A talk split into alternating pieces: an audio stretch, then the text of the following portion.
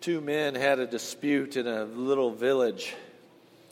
Terrible dispute, so much so that it had ruined their friendship and their relationship, and they couldn't resolve it. So they decided to take their dispute individually to the town sage. So the first one went to the town sage the following night and he told him a story, and the town stage sage listened very carefully, and at the end he said, You are absolutely right.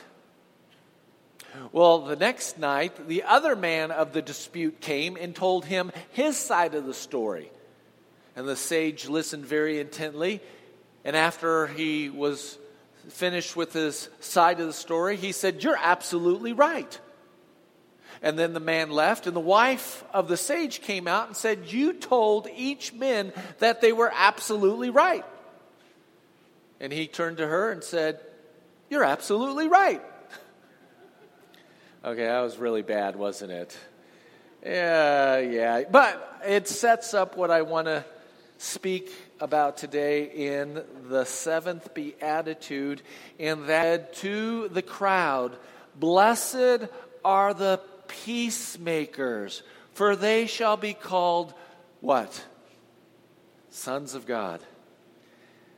They shall be called sons of God. If we are resolving conflict, we're going to be called children of God. That's one of the spiritual disciplines of living in the kingdom. We're living in the kingdom now, not some place in the future. And so we're getting right with God, others, and selves. And we looked at blessed are the merciful. And Jesus was talking about if you're not forgiving in your heart, there are some issues that you have to resolve. And then last week we talked about blessed are the pure in heart. And that is, are you able to look at your own heart and look in the mirror and allow God to come in and start making changes? And today is about being peacemaker. Now, Jesus isn't talking about the kind of peacemaker that's like we have during the Cold War. A Cold War and I know some of you have had cold wars with neighbors, coworkers, bosses, people in your life that you've had to work. You agreed not to get on each other's nerves as, as little as possible, right? And, but there was still conflict because a cold war isn't really peace. It's not harmonious. It's not about living together and, or having a relationship that's built in righteousness. In God's peacemaking, settles the issues. It brings the parties together in peace and harmony. Two people cannot be at peace until they recognize and resolve the wrong attitudes and actions that cause the conflict between them.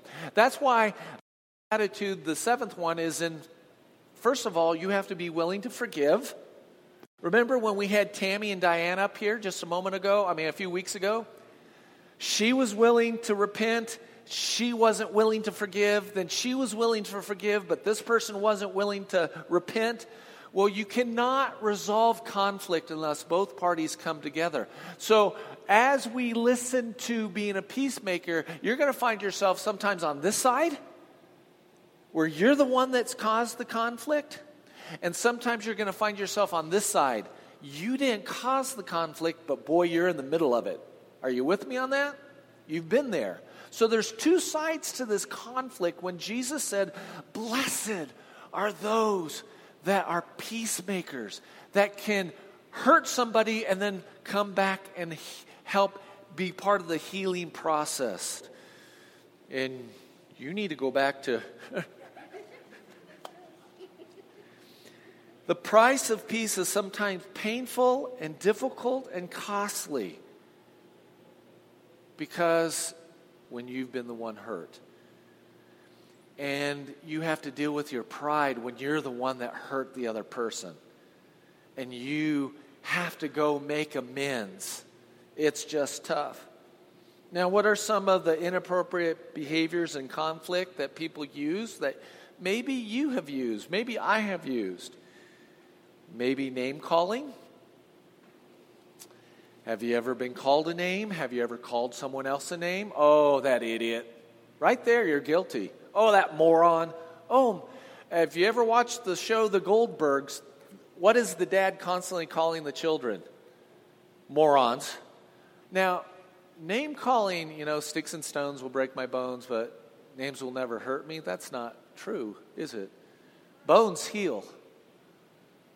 Bones heal. Bruises heal. But a name, being called a name, goes into the heart, it goes into the very spirit. It goes into accepting that value even if it is a poor value. If I constantly told Tammy that she was a moron, how would that affect her?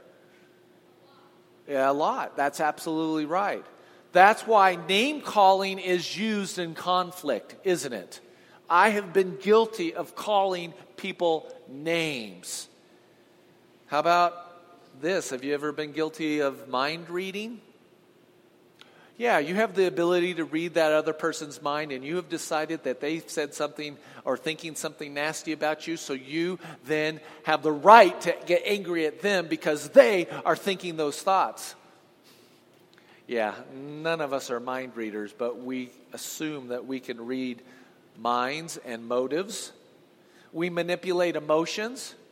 Sometimes in a conflict, we try to induce guilt Sometimes conflict is simply just rejecting or discrediting another person. Now, I know this sounds petty and it sounds weird. There's a guy in my neighborhood, and when he walks to the mailbox, I walk to the mailbox. I always say hi. He never acknowledges that I'm alive. He just gets his mail, turns around, and goes back to his, his little house. I don't know what I've done to upset him. I don't think I've never, ever done anything except for say hi at the mailbox. But that's a way, there's conflict there. I don't, maybe I had nothing to do with it. Maybe it's all about him and none about me. But the, the fact is, is there is not a good relationship there, is there? Or how about in conflict we use hearsay and rumor, especially with our coworkers? or we gossip, or we indicate and serve up a story in such a way that sounds so good and puts us in a favorable light and puts the other person in such a bad favorable light. Yes, the price of peace, making amends to a relationship that you helped to break, is painful and difficult, but that does not give us the excuse not to make amends. We can't stand before Jesus and Jesus says, You know, you had an ongoing feud with your sister for 30 years. What do you have to say about that? Oh my. Or you had an ongoing feud with a neighbor or a coworker or a child or a brother, or you, you just fill in the blank. God wants us to be peacemakers by making amends with those people that we've hurt. We're going to look at three different responses to conflict. I don't know if you have your bulletin, but it says conflict. What will you do? And there are three headings there's an escape response, there's a healing response, and there's an attack response. And all of these responses are recorded somewhere in the Old Testament or even New Testament. But we're not going to be able to look at 15 different stories or narratives out of the Word of God, but I'll mention them. But let's look at first the escape response. The very in the blank is a D, and that's for denial. That's an escape response. We just don't like conflict, so we just avoid it, and it never gets resolved. How many of you are in that bucket? Oh, that's me. The, you know, we call that a white personality. White meaning it's a personality test. That means you just want peace all the time. You can be uh, uh, a yellow personality, you can be a blue, and you can be a red. But it's a personality test. But whites always want peace. They're naturally peacemakers. But the way they actually make peace is by avoiding conflict. And how do we do that? We pretend that it doesn't exist. Deny that I hurt the other person. Oh, I didn't hurt her. She knew what I was talking about. There's no reason to drag up that old business. Oh no. And then we also have been hurt and we don't want to bring it up. We're just going to let it fester. There's a difference between overlooking and forgiving. That's why step five is step five. You have to be able to forgive and then be able to look at your own heart and confess your own sin till you get to, well, now you can become a peacemaker. If you're able to forgive and you're able to ask for forgiveness, boy, you're on track to be a peacemaker. And a peacemaker doesn't sweep it under the rug. Now, you can overlook, and we'll talk about that in a minute, but we refuse to do what should be done to resolve it properly. Now, avoiding conflict is pretty good for a while until it rears its ugly head up again. Have you ever been in an estranged relationship with somebody and you meet them at Walmart? You're going down the aisle and they turn the corner and they're going down the aisle and you make eye contact and you both don't know what to do, so you both turn and go the other way. That's denial not willing to say, Hi, how are you? You know, I'm sorry I did this to you. I threw a party for the whole church, but did not invite you, Waylon. You know, and Waylon sees me, he's upset by me, and rightfully so, or, or whatever. How about this next one? Escape response number two is flight. You just run away you intentionally walk away from the conflict. You, so you know it's there. You're no longer denying it, but now you're just going to walk away. You walk away from marriage. You walk away from a girlfriend, you walk away from a boyfriend, you walk away from a coworker, you walk away from a neighbor. You just say, "We're going to end this relationship. I'm just walking away from you because I don't want to have anything to do with you anymore."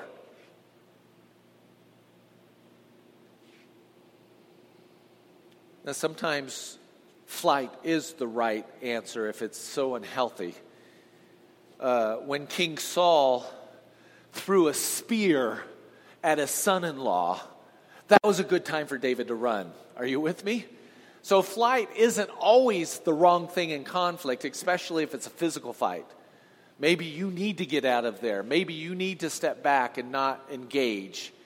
But flight, because you don't want to deal with the issues that you created or were a part of. Most conflicts are not 100% this person's fault, 0% this fault. Usually, conflict is a little bit of both. Are you with me on that? Somebody say, yeah. Escape number three. This is how we deal with it. First, we deny it, or we run away from it, and believe it or not, suicide is a result of conflict. You decide the ultimate way of getting out of the brokenness that you're in, the broken relationship, is by taking your own life. That's horrible. Just this past week or so, we've had several famous people commit suicide people that had money, people that were famous, people that had everything that, that, that, the world says is good, and yet they took their own life because there was a brokenness inside, there was a conflict inside. Even if that conflict was in themselves, and it was only in themselves. You ever think about that? You can have conflict within your own person and it involves nobody else, but you don't want to deal with the conflict. So you deny it, you drink it away, you party it away, you have other reasons for living, and the conflict becomes so great that the way to escape that painful conflict is to take your own life. That's and what is the bottom of all the escape responses of becoming a peacemaker is this, and that is it's called peace faking.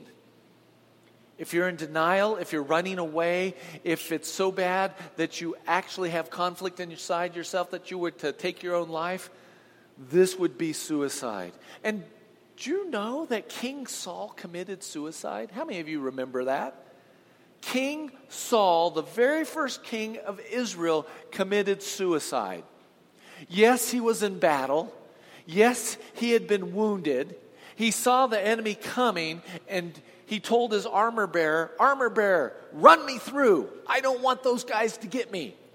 And the armor bearer said, I can't do that. I'm not going to kill the king. Saul had such a small view of God that he thought the only way I can handle this problem, and he fell on his own sword. And then the, the sword bearer, when he saw that his king committed suicide, scripture says he then took his own life. Wow, it does happen. Did you know suicide is the second leading cause of death for teenagers? Did you know that? Teenagers are taking their lives because there's conflict in here that they can't resolve. Bullying, that's a kind oh, that's a big conflict in, in our schools today. It's a big deal with road rage. Are you with me? There's conflict all around us. Peace faking is not peacemaking. So let's look at the now this side. What is the attack response? Well, first of all, attack responses are used by people in winning. They don't care about the relationship, they just want to know, I'm right, you're wrong. Been guilty of that? Yeah, I've been guilty of that my personality comes out. I always want to be right. I never want to be wrong. I think that's part of my sinful nature, that flesh, that I always want to be right and I never want to admit that I'm wrong. So, uh, how do I win a, a conflict? By attacking the other person. Attack. To, con- to control, to take advantage of the situation to bear down pressure until I get Tammy to say I'm right. I'm just kidding. It's Father's Day, so she's not going to say anything. Maybe. Okay, so what's the first attack? Litigation. Notice it's the opposite of denial. Denial is we're going to pretend and sweep it under the rug that, that we have no conflict.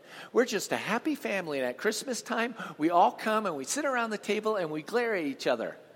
Or over here, litigation is this is private and, and very discreet. Litigation is in your face and in the public eye. You want your day in court. I'm going to prove that you're the one that did it. And boy, litigation happens all the time. Lawsuits usually damage relationships. How do I know that? Watch Judge Judy. How many times do the people that are on Judge Judy, they're related to one another and they're suing one another, and that litigation is going to tear their family apart. And they often fail to not only achieve justice, but they never heal. They never heal. Second response in attacking is assault. It's assault. You get so mad that your body engages or your mouth engages. And there are verbal assaults, there's intimidation, there's physical violence, there's this destroying of property.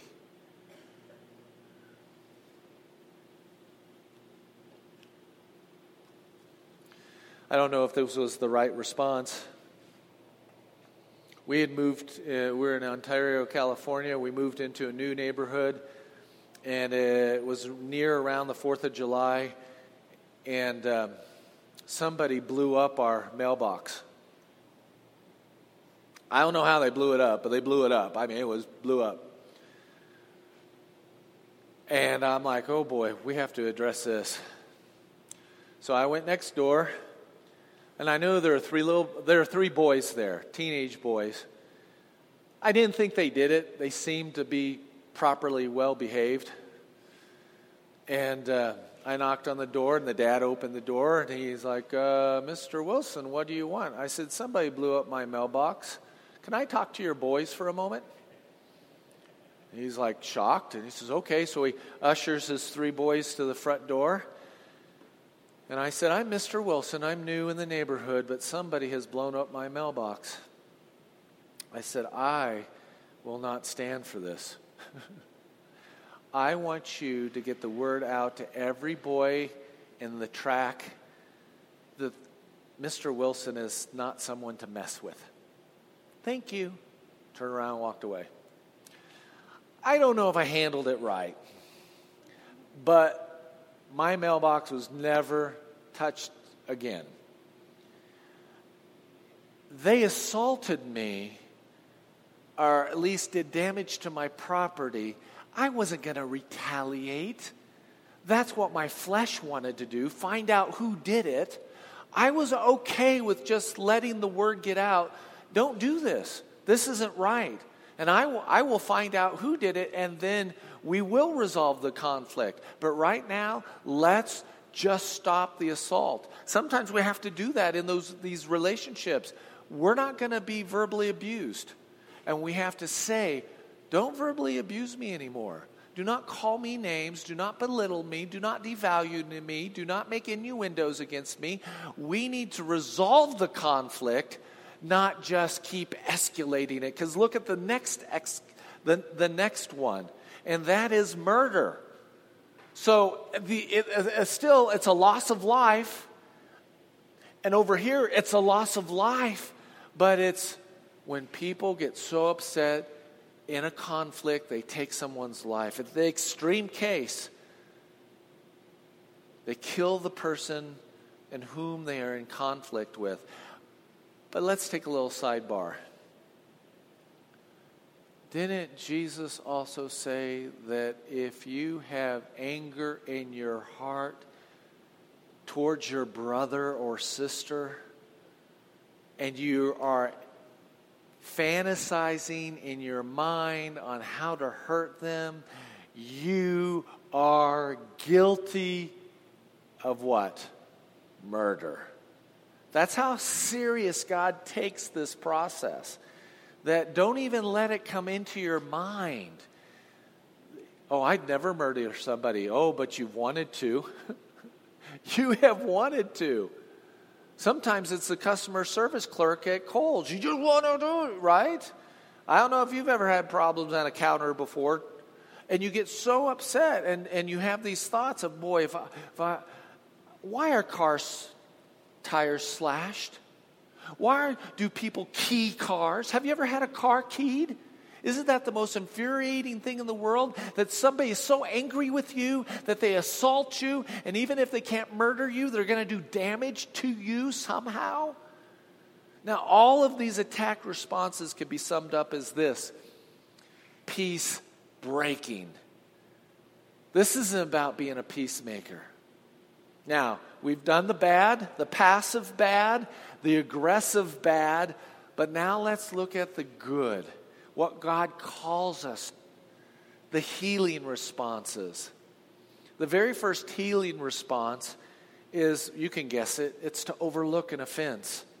It's commended by God, and it's about finding mutually agreeable solutions. Again, you have to be willing to forgive, you have to be willing to confess. Step number seven means now you're ready to be a peacemaker. Because if you're not willing to forgive and you're not willing to confess, how in the world are you going to be an unbiased peacemaker? But if you're willing to own your part of the problem by asking for forgiveness, and you can own your part of the problem by searching your heart and confessing your part of the problem, now you can be a peacemaker. And one of the things that we can do is we can overlook certain offenses. That doesn't mean that it's swept under the rug. It means that you're okay with it and it doesn't bother you anymore. Now, Tammy and I, we're getting ready for Scott and Brittany to come live at our house. We have turned our house upside down for the last two weeks. We have consolidated. We have taken things to, to King's Treasure. We have thrown things away. We have now two rooms for Scott and Brittany to be able to use. But during the process, I took all of Tammy's creative memory stuff and threw it into a pile. She didn't say anything to me. She had asked me to wait, but she was at work and I was impatient. I threw it all together and moved it wherever it was supposed to.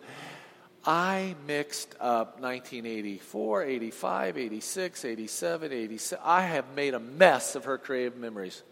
Just a complete mess. No, unbeknownst to me, I didn't know. I wasn't doing it on purpose.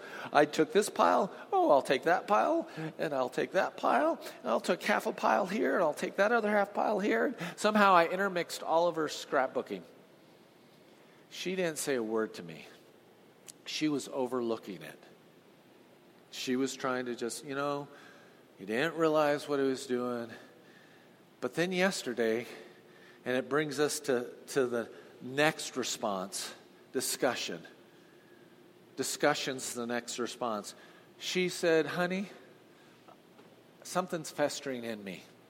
I've been trying to overlook it for the last 10 days, but I got to tell you, and she said, Do you know what you did to my scrapbooking supplies and, and all the pictures and all the albums and all the things I've been working on for the last 20 years?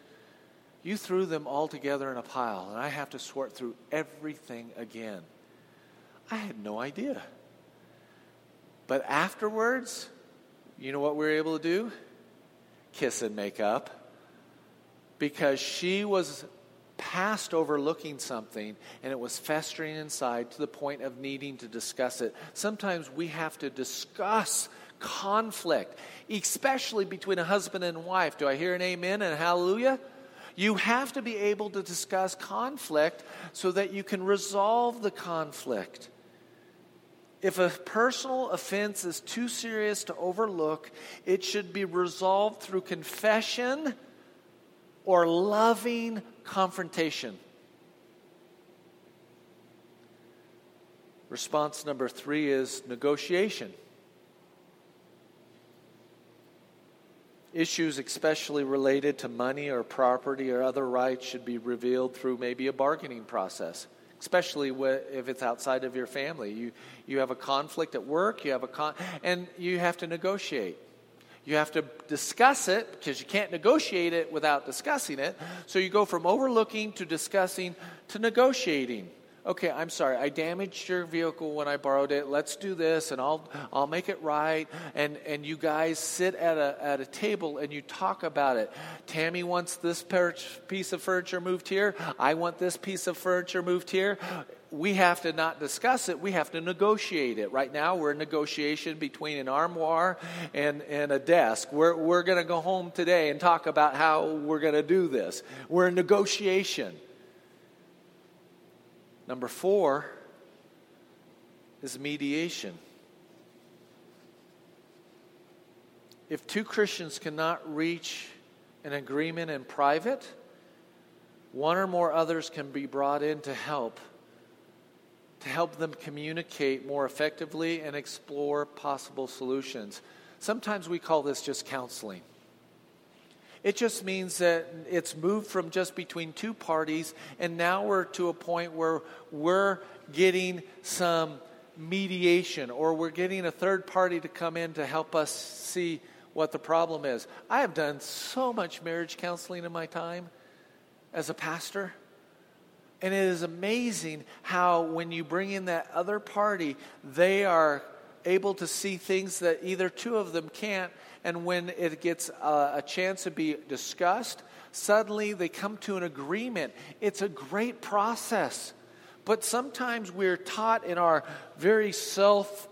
Uh, what's the right word? Individualistic society that there's no way I'm going to go to counseling. Guys are notorious for saying that. Ah, we got a problem in our marriage. There's conflict in my marriage. No way am I going to go see counselor.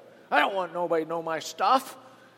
And yet, if you're going to become a peacemaker, you're going to be willing to say, Yeah, I'll sit down with somebody that loves me, cares for me, and has some wisdom, and maybe we can see a different solution to it. And that's called mediation. The last response, I mean, not the, the next response is arbitration, having someone listen to both sides and then come to a binding agreement. Now, I hope you don't have to come to that point in, in, a, in your relationship, but sometimes things get so sticky that they have to. And then the last one is church discipline. If a Christian refuses to be reconciled and to do what is right, his or her church leaders should be asked to formally intervene to promote repentance, justice, and forgiveness. Uh, that's, that's pretty tough. I've been involved in some of those things. Uh, and you have to work those, those first processes to get to this point where we have to call out somebody. That's very public. So, what is the healing process come down to then? It is about peacemaking. It's about peacemaking. Suicide, murder, fight or flight, denial or being in public. Escape responses focus on me, attack responses focus on you, but healing processes focus on us. On us. We haven't been in much of God's Word today except for just trying to explore this concept that blessed are the peacemakers, for they shall be called sons of God. But if you have your Bibles, turn to 2 Corinthians.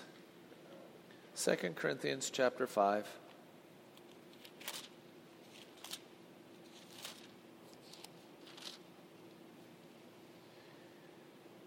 Beginning at verse 18. He's talking about us being new creations.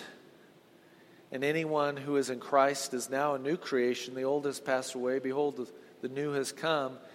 And then he says, this. Oh, so, what he's talking about is the peacemaking that's happened between us and God.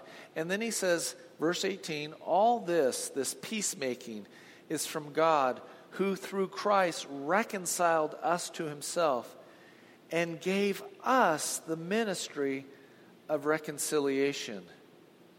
That is, in Christ, God was reconciling the world to himself, not counting their trespasses against them, and entrusting to us the message of reconciliation. Therefore, we are ambassadors for Christ, God making his appeal through us. We implore you, on behalf of Christ, be reconciled to God. Let me sum it up a different way if you're not a peacemaker, how are you going to bring people to God, who is the ultimate peacemaker? And so I, I, know this is a funny little thing, and this, this is actually from Ken Sande's. This profile is from Ken Sande's book called The Peacemaker, that I've read many, many times and have recommended to many people that have been in conflict, especially marital conflict or conflict with a brother or a sister or a child or a boss. But you could take this and understand what's going on in your heart and what the next step is. God overlooked our sin. Then he discussed it. He negotiated a, and mediated a, a, a peacemaking through the cross. And man, we now have peace and we have become new creations. And if you're a Christian, you need to have that attribute of being a peacemaker, not a peace faker, not a peace breaker, but a peacemaker. And it's painful sometimes. We have all been hurt. We have all hurt others. And to dredge up that emotional baggage and sort through it sometimes is the only way forward. You have to be able to, when we had Diane and, and, and Tammy up here, you have to be able to do at least your part. It may mean that peace never comes between whoever, but as far as you're concerned, you have done everything God has asked you to become a peacemaker. You can't help it if people run away from you. You can't help that, but you can do the right thing. Recently, I helped someone write a letter to try to make amends. And I hope that that bears fruit, but that person can now live in peace, knowing that they tried their best to make amends you may have to write a letter and say, I make amends for what I did to you 25 years ago. And you don't know what God can do. He can do miracles. Or that person might be hard hearted that they never respond. but you will become more like God, more like Jesus. You will be called the Son of God because blessed are the peacemakers. Let me pray. Father,